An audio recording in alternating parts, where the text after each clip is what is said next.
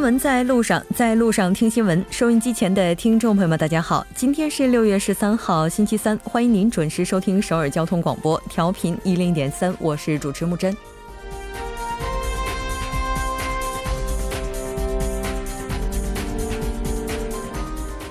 六幺三，韩国第七届地方选举投票渠道于刚刚过去的六点整，在全国一万四千多个投票所全部关闭。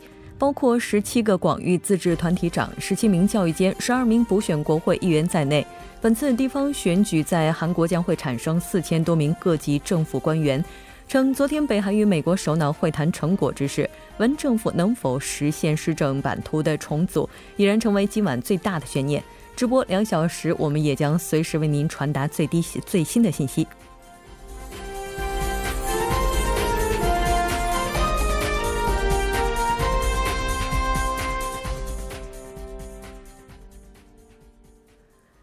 来看一下今天的要闻新闻，在韩国地方选举出口调查结果，特朗普再次重申将停止韩美联合军演。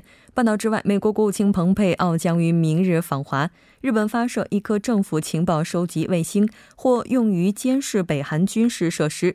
新闻放大镜板块依然邀请专家学者放大探讨新闻热点焦点。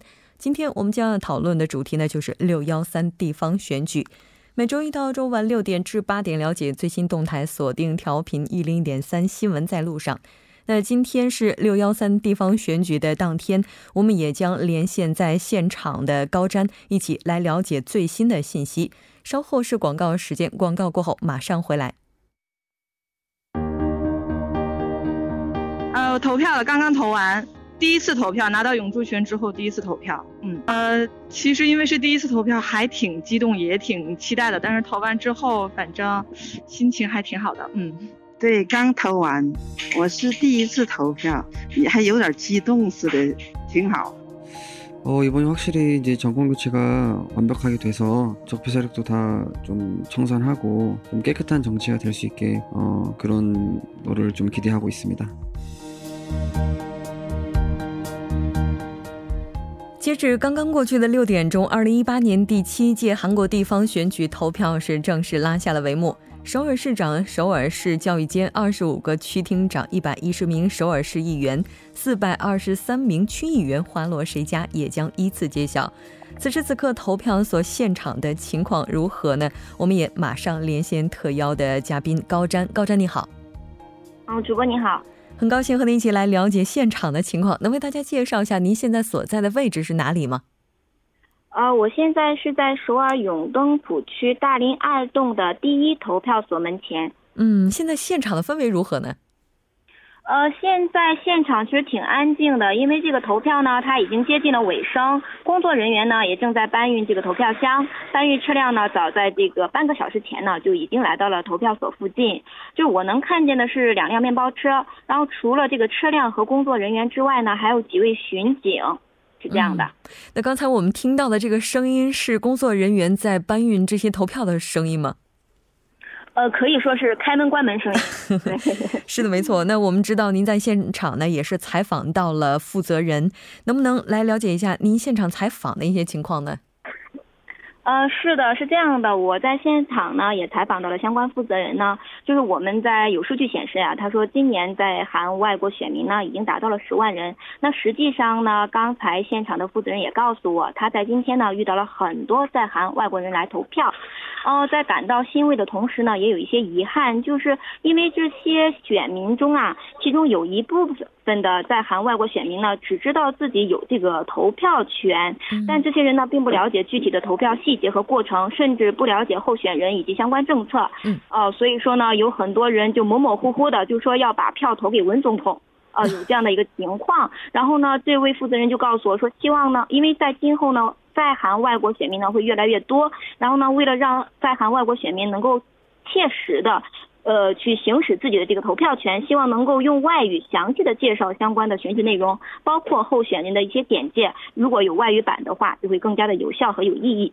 嗯，是的，应该说，对于外国朋友来讲，被赋予投票权呢，是大家可以行使自身权利的一种方式。但如果是在一无所知、一片空白的情况之下来行使这个权利，那他就有可能会带来很多的遗憾了。不得不说，今年的这次外国人比较多的选举，也是留给了大家很多的思考了。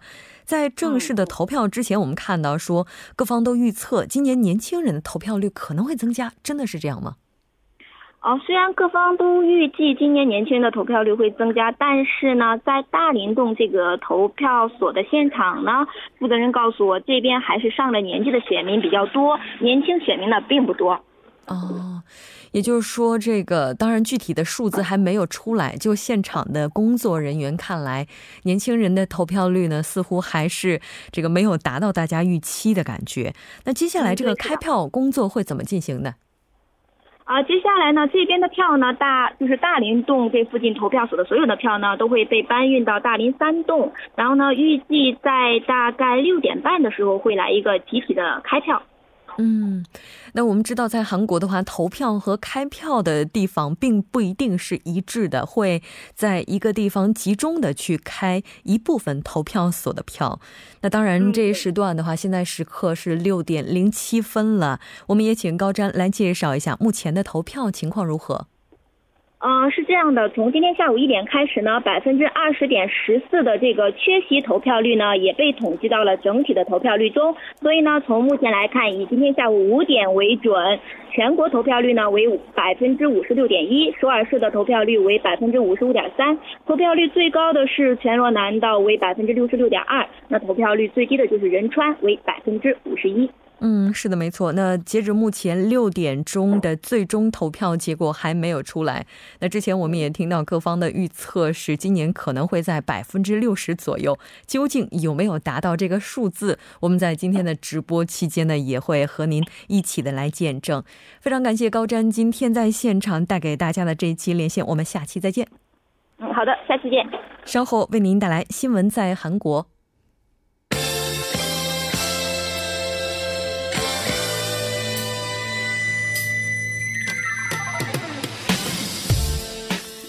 好的，欢迎回来。新闻在韩国带您快速了解当天主要的韩国资讯。接下来马上连线呢，就是我们今天的特邀的记者孙晨。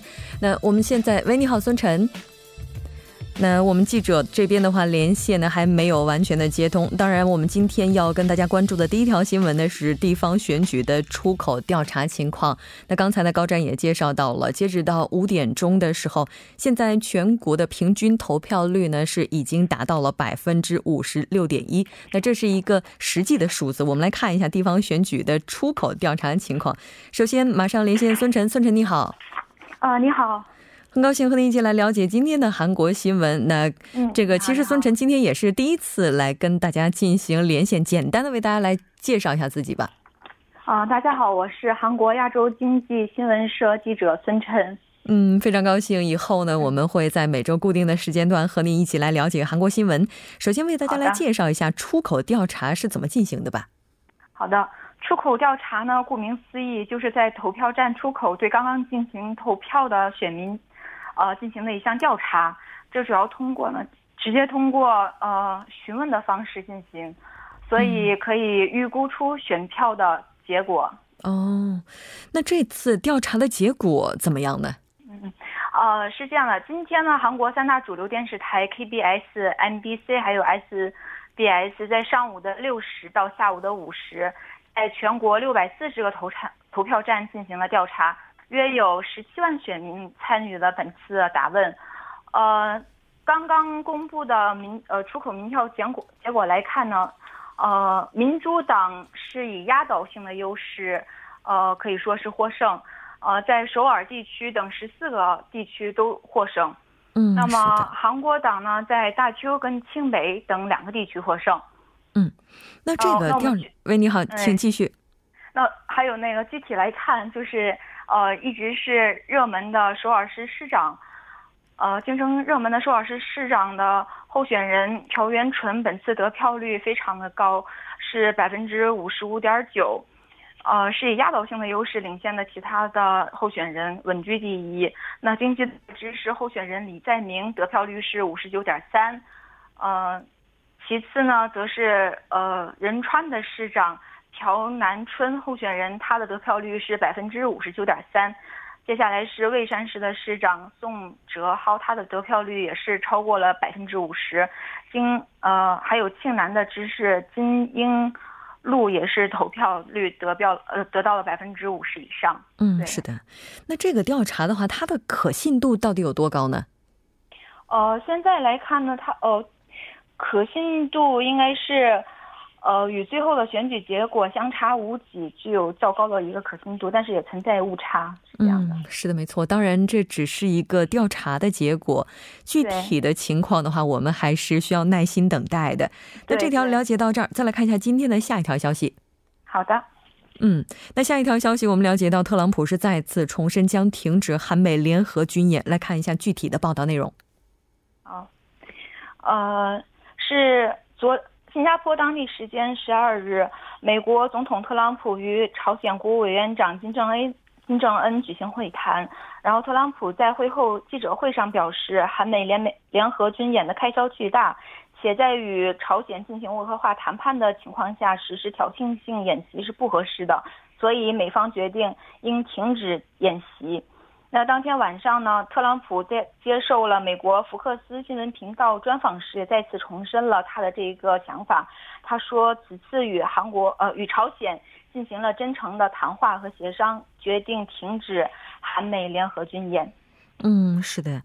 那其实特朗普他是再次重申将停止韩美联合军演，但这个发言被传出来之后，我们看到有很多的专家，包括美国的一些舆论也都是表示担忧的。我们来看一下下一条消息。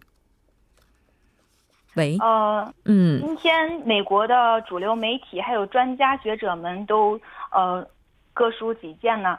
那他他们大多数是认为，呃，像停止韩美军演是美国对朝鲜做出了一大让步。那与此同时，他们对于韩美同盟关系和韩半岛的安全态势也表示了极大的担忧。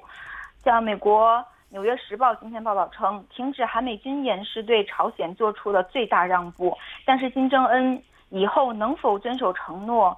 呃，关闭导弹发动机试验场还是不确定的，所以他们认为这是一场赌博。嗯，那么《华盛顿邮报》呢则报道称，对金正恩来说，呃，中断韩美军演则是一个非常盛大的政治礼物。那《华盛顿邮报》在报道中还称到，部分国防专家在听到了特朗普有关停止军演的言辞后，表示十分的惊讶。嗯，是的，是的。我们也看到有专家说，那特朗普他的这样一个想法和中国提出来的双中断是有关系的。啊，是的，是有，嗯，确实有部分的专家他们认为，这个停止韩美军事演习在本质上是同意了中方提出的这个双中断。那双中断呢，是呃，也是主要是指朝鲜停止核岛挑衅，那同时呢，朝这个韩美要停止。联合军演，所以他们现在有很多专家是持着这样的一个想法。嗯，是的。其实除了美国的舆论，包括专家他们表示了担忧之外，对于韩国来讲呢，特朗普发出这样的一个信号，也是让不少的专家呢是表示忧心的。嗯嗯，是的。今天看新闻呢，几乎各大新闻的头条都是有关这个特朗普的这个爆炸性言论。确实令韩方的韩军绷紧了神神经，然后韩方的专家也是表示非常大的一个忧虑。韩美联合军演是根据美国对韩国的协防承诺，对提升对朝呃为提升呃对朝遏制力而实习的一个防御性演演习，所以这个韩美联呃联合军事军演呢和这个驻美驻韩美军被认为是韩美同盟的一个基干。嗯，特朗普的这个这番言论确实引发了轩然大波。有部分的韩国军事专家认为，呃，随着美国与朝鲜的无核化谈判逐渐的深入，为了保障朝鲜体制安全，美国有可能，呃，有可能就采取，呃，减裁驻驻驻韩美军或者是让驻驻韩美军撤离半岛，所以他们对于特朗普的下一步会怎么做表示非常的担心。是的，没错，因为毕竟之前在提到美国要裁减驻韩美军的时候，就已经在韩国国内引起了不少的讨论。那接下来如果再不进行联合军演的话，那可能这个带来的变数会变得更多一些。嗯，这条我们先关注到这儿，再来看一下下一条消息。好的，那下一条消息我们看到是美国的这个国务卿蓬佩奥将访韩。是的，是的。国务卿呃，美国国务卿，呃，根据韩国外交部今天的消息，美国国务卿蓬佩奥今天起将对韩国进行为期两天的一个访问。呃，值得注意的是，此次访问呢，呃，是韩呃蓬蓬佩奥自就任以来的首次对韩国的一个访问，所以。备受外界的关注。嗯，是的，没错。那其实他这次在北韩和美国首脑会谈结束之后，对韩国进行访问呢，也是将会之前的这个会谈的成果进行说明，包括接下来和韩国之间会有怎样的合作进行一个深入的讨论。我们也来看一下他此行的具体的目的以及行程。嗯，根据外交韩国外交部爆出的行程。呃，十四日，也就是明天，蓬佩奥将与韩国的外长康京和举行会晤，具体介绍此次金特会的一个结果，还有如何落实朝美协议的后续措施，展开一系列的讨论。随后呢，蓬佩奥还将与康京和日本外相河野太郎举行韩美日外长会谈，就韩就此次的朝美会谈呃成果进行一个交流。那在。呃，接下来呢，蓬佩奥还将会马不停蹄的前往。北京与中方就美中关系和区域及全球性问题进行一个讨论。嗯，是的。那其实这次也是蓬佩奥就任之后首次访问韩国，当然我们也希望明天的会谈能够一切顺利。非常感谢今天孙晨带来的这一期连线呢，因为是第一次的连线，我们也是这个能够感觉到我们孙晨的热情。我们希望下一次在连线当中继续和您了解韩国的信息。下次见。好的，谢谢。稍后来关注一下这一时段的路况、交通以及天气信息。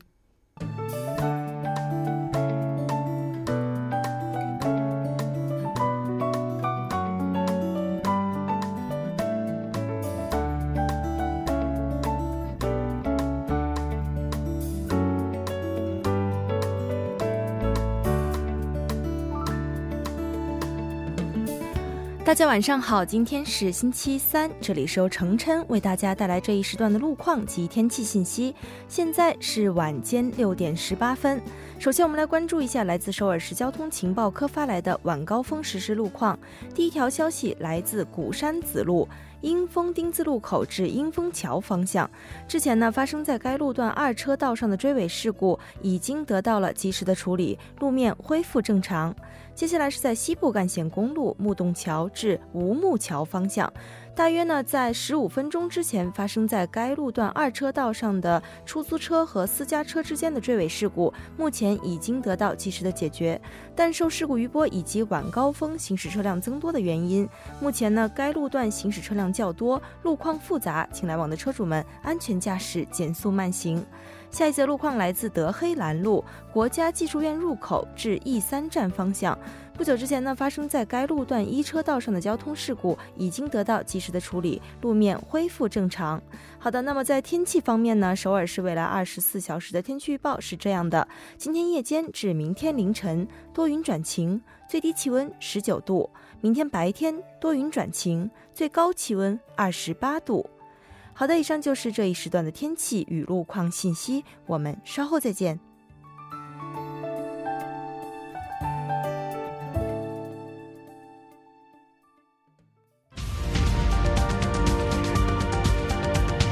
聚焦热门字符，洞察新闻背后，全方位解读当前时事，新闻字符。好的，欢迎回来，聚焦热门字符，解读新闻背后。接下来马上请出栏目嘉宾音乐，音乐你好，你好，主播，大家晚上好，很高兴和音乐一起来了解今天的新闻字符。今天的新闻字符还是六幺三，对，跟地方选举有关呢。今天我们咱带一个轻松一点的，所以我带来主题是地方选举花絮。嗯，是的。那地方选举到现在的话，应该说投票窗口刚刚关闭不到二十一分钟哈。是的。那都说十九岁，但凡十九岁以上的有选举权的都可以投票，但是正在服刑当中的人也可以投票吗？比如说两位前总统，我看到很多网友也都对这个非常好奇。对，那既然是这个一个国家的一个大事嘛，我们首先从这个两位前总统开始看啊。首先要给大家科普的是，哎，虽然两位前总统正在里面服刑，但是呢，他们这个选举权呢还是保留的。当然，这个韩国的从法律来看呢，就是他们的选举法呢，他们是对服刑的人呢是有一定的限制，只是说这两位。前总统的情况，他们一位是正在一审的审判当中，还有一位就是说这个朴槿惠呢是二审，虽然是刚刚这个进行到某个阶段，但是他的罪行还没有确定，所以也就是意味着这个两位呢是可以投票的。那至于投没投呢？我们是了解到李明博呢是早在七号，哎，已经在东部的拘留所申请了居所投票。那什么又是居所投票呢？之前我们聊过这个缺席投票，那这个居所投票就是为那些我们说，哎，我有这个重大残疾，我无法移动，就是说走不到投票所，或者是说在这个教导所或者说拘留所的人，总之就是这个本人无法亲自前往投票所，我们说以邮政的形式行使投票权的这样的一个制度。那刚刚也说了，李明博呢是行使了这个呃居居所投票的权利。那和他不同，目前在首尔拘留所的朴槿惠，他是没有申请居所投票。其实说到这里也见怪不怪。见怪不怪了，因为在去年的十九大大选当中呢，这个朴槿惠呢也是没有行使自己的投票权。嗯，是的，没错。这我记得之前在刑法当中哈，其实它有一个条款叫剥夺政治权利终身，或者说剥夺政治权利多少多少年等等。这是大大犯了大事儿啊！其实对，一般特别大的这个惩罚的话，或者说量刑的话，才可能会有这一项。对，宪法里面是只要他没有这一项的量刑，嗯，应该都是具有投票权的哈。那刚才你也提到了。呃，这个朴槿惠总统前总统他是没有投票的。那据说在投票的现场，还有一位候选人当中没有女性弃权的。对，那也是因为什么呢？肯定跟这个朴槿惠没有太多的关系，就是因为我们知道最近韩国社会因为比如说 Me Too，还有其他的这个丑闻，所以呢，确实有人认为这个政坛不够干净，就是放弃了自己的这个在在那个投票所弃权的这样的情况也是有的。其中最为积极的就是说咱们这个。女权团体的这一部分人，他们非常直截了当的说，这个候选人他不管是执政党还是在野党，哎，怎么搞政治的都是男的呀？对他们怎么可能代表女性的权益？是不是？而且韩国为什么每次说搞政治的都是要把这个权利交给五十岁以上的男人手里？对，那也确实如他们所说啊，那现在。这一批的候选人当中，女性呢确实是极少数的。我们看一下比例，在各市的候选人当中，女性只占到了百分之八点五。那么在区啊还有郡的候选人当中呢，女性是占到了百分之三点三。我们知道这个之后还会有国会议员再选候补的这个情况。那在这个范围里面呢女性也是只占到了百分之六点五。就是因为这样的一个情况呢，有一些极端的女权人士也说到，只要区域上有女性候选人，我。不管他是哪个党，我就支持。那如果没有女性候选人怎么办？我就在这个投票纸上写上五个大字：女性政治人。我要活生生的将这张票给作废掉。嗯，对。我怎么觉得，如果要是真是在选票上这么写的话，不仅仅是浪费国家赋予的权利，似乎也是对男性的一种歧视。对我们肯定不是说要主张这样的一个事情。毕竟我们想表达是靠我们自己的双手去选举，为这个国家也好，为这个事也好。做出贡献的这样的一个分子，嗯，但是不管怎么样，弃权这事儿，他好歹是不犯法的，是吧？嗯嗯。那我们看到还有说，今天警车也出动，然后前往投票所的。对，那这个也是，而且还是在今天的一大早就引起的这方面的骚动啊。它是在这个釜山东区的一个某居民洞的第四投票所，是发生了咱们这个投票纸被毁损撕毁的这样的一个事件，所以是惊动了警方。据说当时的这位 A 某，哎，他在投票所大喊着：“难道大韩民国就两个政党吗？”以这样的为由啊，好像就涉嫌了撕毁投票纸。那么，如果投票纸毁损的情况，按照韩国的相关法律呢？是要处以一年以上十年以下的有期徒刑，那或者是这个五百万以上三千万以下韩币的一个罚金。除此之外啊，还有釜山的某一个市民呢，说自己这个投票纸上是印有咱们就说这个二维码，哎，然后惊动了警方，警方来了一看。来了后，你知道告诉他那是什么吗？其实那就是选官委的那个官印啊哈，他把这个误会了，那最后也是把他打打发回家了。对，我觉得今天警方还是蛮忙碌的。对，没错。其实我还看到另外，就是说有选民朋友就直接拍那个选票。对，这个太多了已经。嗯，这个选票它是不能拍的，要拍的话它属于违法行为。是，之前我们在我们节目当中也是多次重复的提到过这一点。对，没错。那除了这些之外，还看到另外一个非常奇葩的，就是说有一些选民朋友他是通过互联网开始对整个的选举结果进行。赌博，哎，是我听到这个，我还真是觉得啊，这大家真是玩游戏都玩出了一个新花样啊！嗯，就像这个赌马赌球一样，就是说每位候选人他们都是有一定的这个定额，哎，然然后呢，以这个比例呢来吸引市民，我们进行这个在线赌博。当然了，其实这个情况在今年还真的不是第一次了，出现这种情况呢，其实在去年大选的时候就有。再往前追溯的话，在一四年地方选举的时候也有过类似的这种配额性质的赌。博，嗯，那么韩国的警察厅这个网络安全局呢，也是接到了相关的通知嘛，他们表示呢会跟踪这个账户，哎，进而了解到这个赌博网站背后的黑手是谁，然后以及他。他的这个运营方式会严厉的打击。你想想，利用大选、利用这个地方选举进行聚众赌博的这样的一个行为，一定是会严厉打击的。嗯，确实，这咱们其实刚才讲的都是有选举权的人，他们那些事儿是吧？你说今天呢，有一些未满十九岁的人，对呀，多好呀，还可以放个假。那他们今天就没什么事儿吗？对，其实像我的话，我可能真的就觉得一个假期不应该浪费啊，一定会是和小伙伴们出去玩的。但是有一个组织叫做韩国的这个蜡烛青少年联合会的青少年们，他们就是选择了在这一天，算是做了一个比较特别的一件事情啊。他们是跑到光化门的教保大楼前，哎，进行了要求保障青少年参政权的这样的一个集会。哎，这次地方选举不是有选这个教育长官的吗？他们表示呢，你看，我们属于教育阶段的青少年，被管我们对我们还无法直接投选教育长官，这是一个大汉大汉民国，是一个民主主义嘛？是不是？这是一个差别对待，这也算是对自己权利的一种诉求了哈。我们应该要尊重。非常感谢尹月，下期再见。好的，我们明天再见。半点过后马上回来。